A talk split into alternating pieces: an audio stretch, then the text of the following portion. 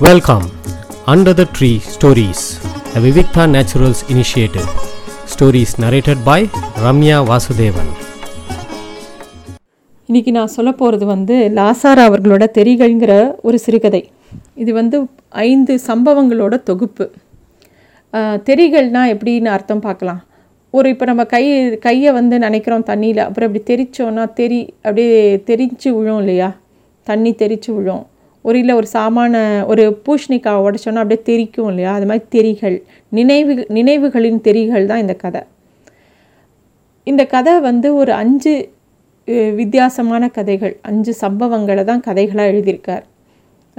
ஒவ்வொன்றும் ஒவ்வொரு தெரி அப்படின்னு நம்ம எடுத்துக்கணும். இந்த முதல் தெரி என்னன்னு பார்க்கலாம். பொல பொலவென பொழுது புலரும் வேலை. கூக்குரல். ஒரே அமக்கலம். விழித்து கொண்டேன். எதிர் வீட்டில் வந்து ஏதோ ஒரு திருட்டு நடந்து போச்சு. ஒரே சத்தம்.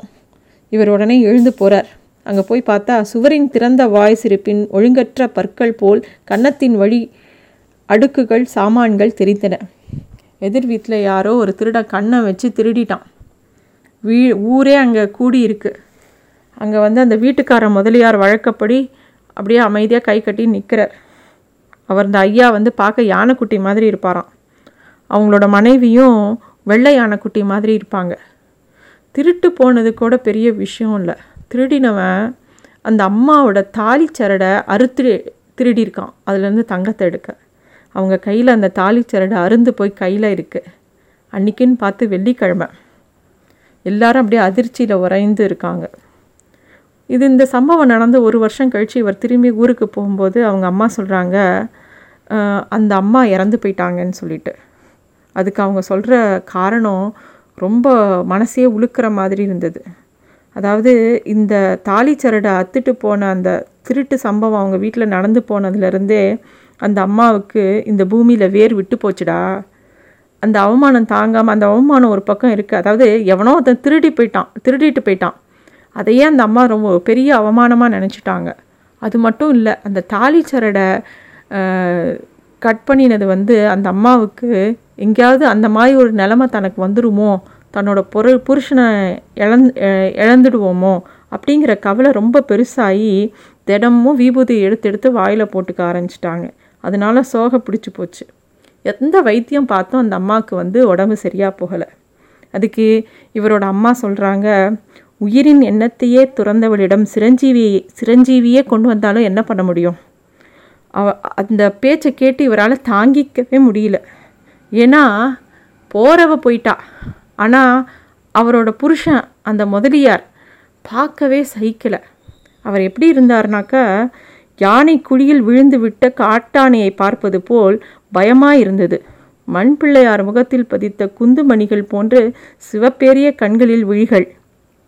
கீழே விழ மறுத்து எங்கேயோ குரண்டு விட்ட கண்ணீரின் காங்கையில் கடன்றன மழமழத்து கருங்கல்லா இருந்த சதை சுருங்கி சொர சொரத்து எலும்பும் பாரமாய் தொங்கி தொங்கிற்று. அப்படி ஆயிட்டார் அவர்.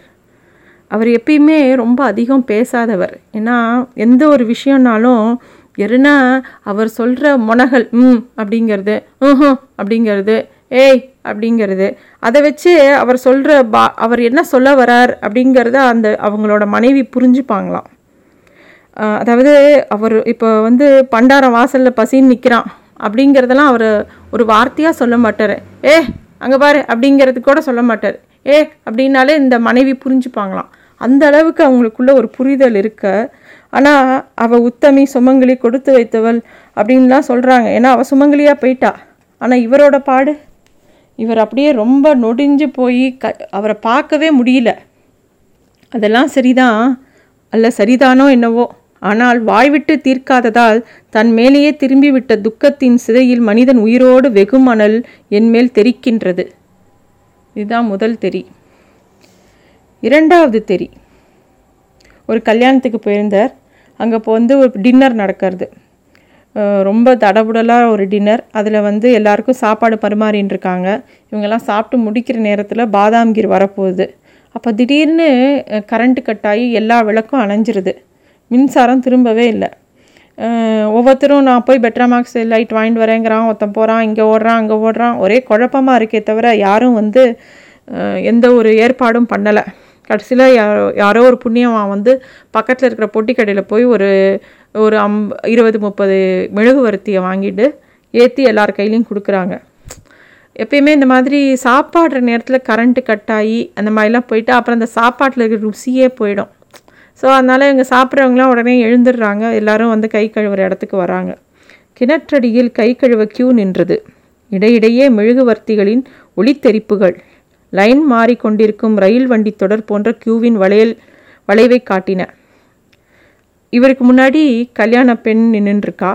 அவள் கையில் ஒரு கேண்டில் இருக்குது அவ அவளுக்கு முன்னாடி கல்யாண பையன் நின்றுருக்கான்.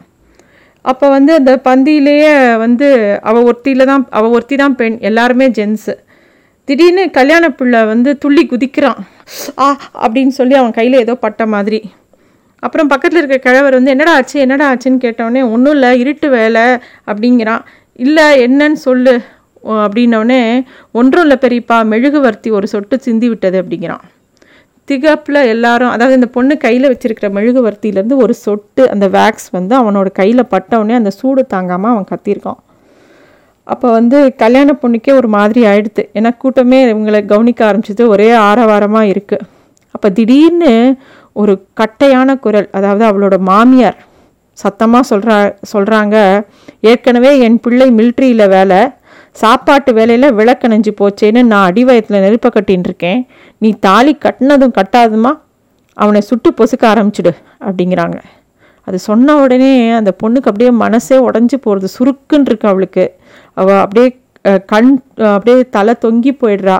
எல்லார் முன்னாடியும் இந்த மாதிரி அந்த அம்மா சொன்னது அவளுக்கு இன்னும் அவமானமாக இருக்குது அவள் கண்ணில் நீர் கோத்துன கண்ணில் இருந்து அப்படியே கண்ணீர் வந்து அவனோட கல்யாண பையனோட கை மேலே சிந்தருது.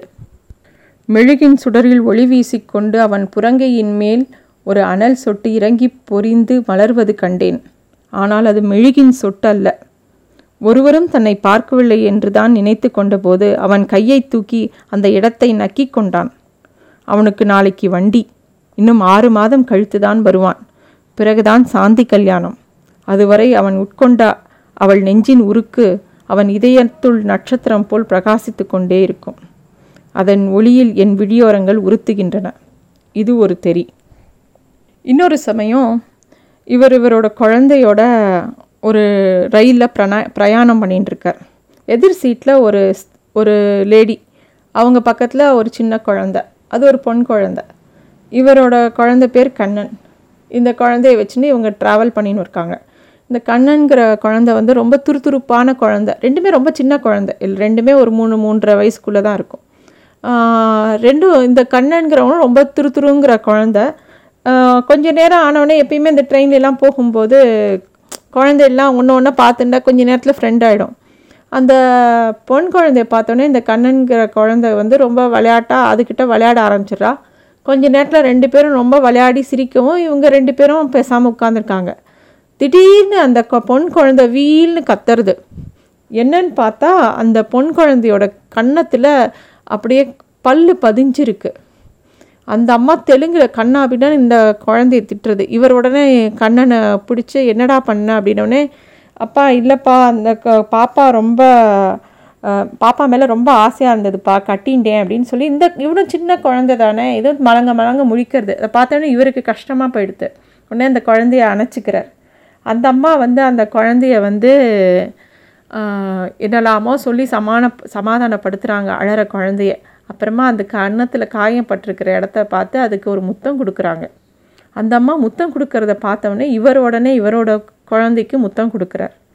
இப்படியே ரெண்டு பேரும் மாறி மாறி அந்த குழந்தைகளுக்கு அதாவது என் செயல் கண்டு அவள் மீண்டும் தன் பெண்ணை முத்தமிட்டாள். இருவரும் மாறி மாறி அவரவர் குழந்தைகளை முத்தமிட்டு கொண்டிருந்தோம். ரயில் அகன்ற மைதானத்தின் நடுவே போய்க் கொண்டிருந்தது.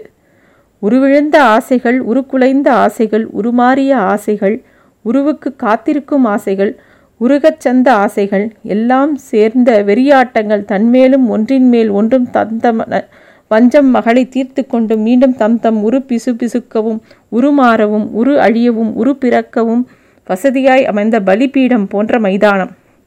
இவங்க ரெண்டு பேரும் இப்படியே பண்ணிட்டு இருக்கும்போது அந்த பெண் குழந்தையும் அவங்க அம்மாவோட அணைப்பில் வலி தாங்காமல் அப்படியே அது அவங்க அம்மா விட்டு பிரியறதுக்காக தள்ளி விடுறது. இந்த பையனும் அப்பா வேணாம்ப்பா உன்னோட தாடி குத்துறது அப்படின்னு சொல்லி அந்த பையனும் திமிர்றான் அவங்க அப்பாட்ட இருந்து. அப்புறம் ரயில்வே ஸ்டேஷன் பக்கத்தில் இருக்கிற ஒரு ஸ்டேஷன் வருது. இவர் இங்கே இறங்க வேண்டிய இடம் வந்துடுது இவர் வந்து பொட்டியும் அந்த பையனையும் கூட்டின்னு இறங்க போகிறார் நாங்கள் இறங்கிக் கொண்டே இருக்கையில் திடீரென்று அவள் வாய்விட்டு சிரித்தாள். பாய்ச்சி கையை குலுக்கினார் போல் அதில் ஒலித்தது வெற்றியா கேலியா கோபமா ஏமாற்றமா எல் எல்லாமேவா வேறு எதுவோ இன்னமும் அச்சிரிப்பின் உருட்டு நெஞ்சில் தெரித்து கொண்டே இருக்கிறது. இது ஒரு தெரி. அடுத்த தெரி ஒரு சினிமா தேட்டர்.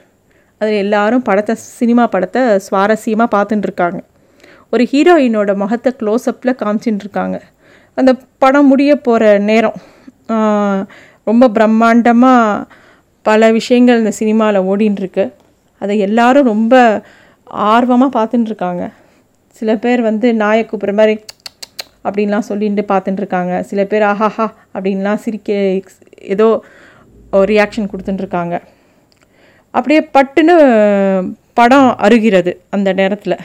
ஒரு சின்ன பல்பு எரிஞ்சு அதில் வந்து ஒரு கார்டு போடுறான். பாபு மீடு உடனே புறப்பட்டு வாங்கோ அப்பாவுக்கு உடம்பு ஜாஸ்தி ஆகிவிட்டது. அப்படின்னு சொல்லிட்டு ஒரு கார்டு வருது அந்த அந்த சினிமாவில் நடுவில். இவர் இவர் உட்காந்துருக்கிற முன் வரிசையில் ஒரே கலவரம் வருது.